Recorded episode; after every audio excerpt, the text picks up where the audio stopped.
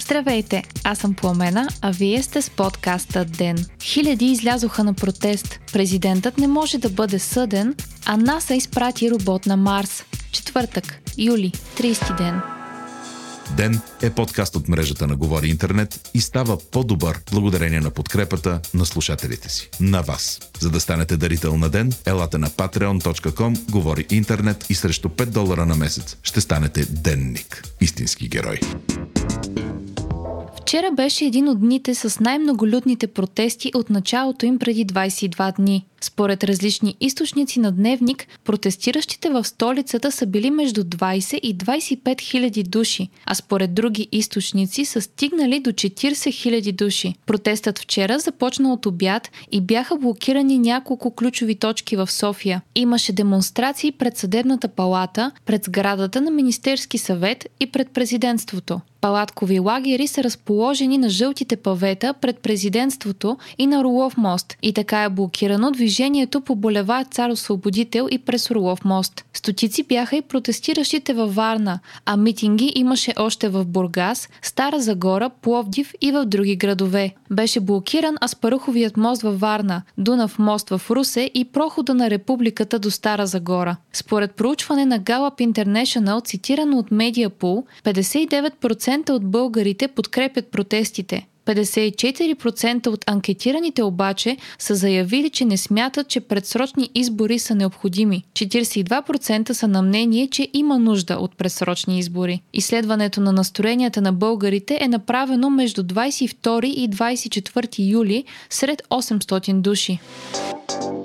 284 са новите случаи на коронавирус у нас, при направени 6095 PCR теста. За последното денонощие са починали 13 души, а 205 са били излекувани. Пациентите в болница вече са 722, а най-много заразени има в София – 73 души, следвана от Благоевград с 38 и Русе с 33. Като в Русе става въпрос за старчески дом, който се е превърнал в огнище на новия коронавирус. За сега са установени 49 положителни проби на хора от дома, при направени 123 теста. 22 от вирусоносителите са хоспитализирани, а 18 са с леки симптоми.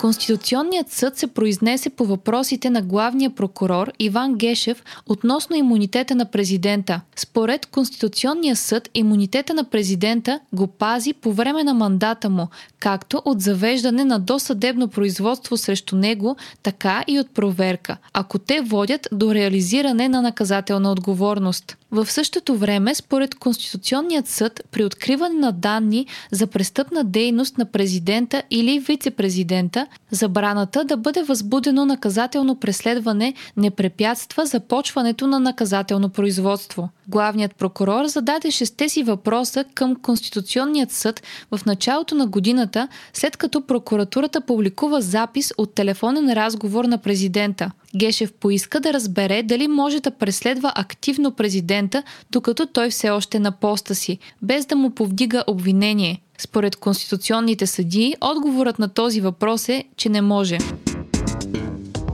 Вчера нов запис на телефонен разговор, предполагаемо между премиера Бойко Борисов и вице-премиера Томислав Дончев, беше публикуван по медиите. В разговорът мъжът, който се предполага, че е Борисов, използва груп език и обидни изрази срещу президента. До момента нито президента, нито премиера или вице-премиера са коментирали изтеклия запис парламентът прие 9% ДДС за вино и бира, съобщава БНР. Промените в закона за местните данъци и такси, гласувани днес, целят да облегчат бизнесите, които бяха най-силно засегнати от коронавирус пандемията. Основно става въпрос за туристическия бранш. По-ниската данъчна ставка ще започне да се прилага от 1 август и ще въжи за бирата и виното, сервирани в заведения, за фитнесите, за комисионните на туроператорите и за случайните превози с цел туризъм. Днес НАСА успешно изстреля ракетата с ровъра Perseverance до Марс. Една от целите му да открие имало ли е някога живот на червената планета. Ровърът тежи малко над тон и е с размерите на лек автомобил. Perseverance е петият ровър на НАСА за Марс и най-модерният до сега. От НАСА коментират, че това е първата мисия в историята, за която се очаква да се върне от Марс и първата посветена на астробиологията.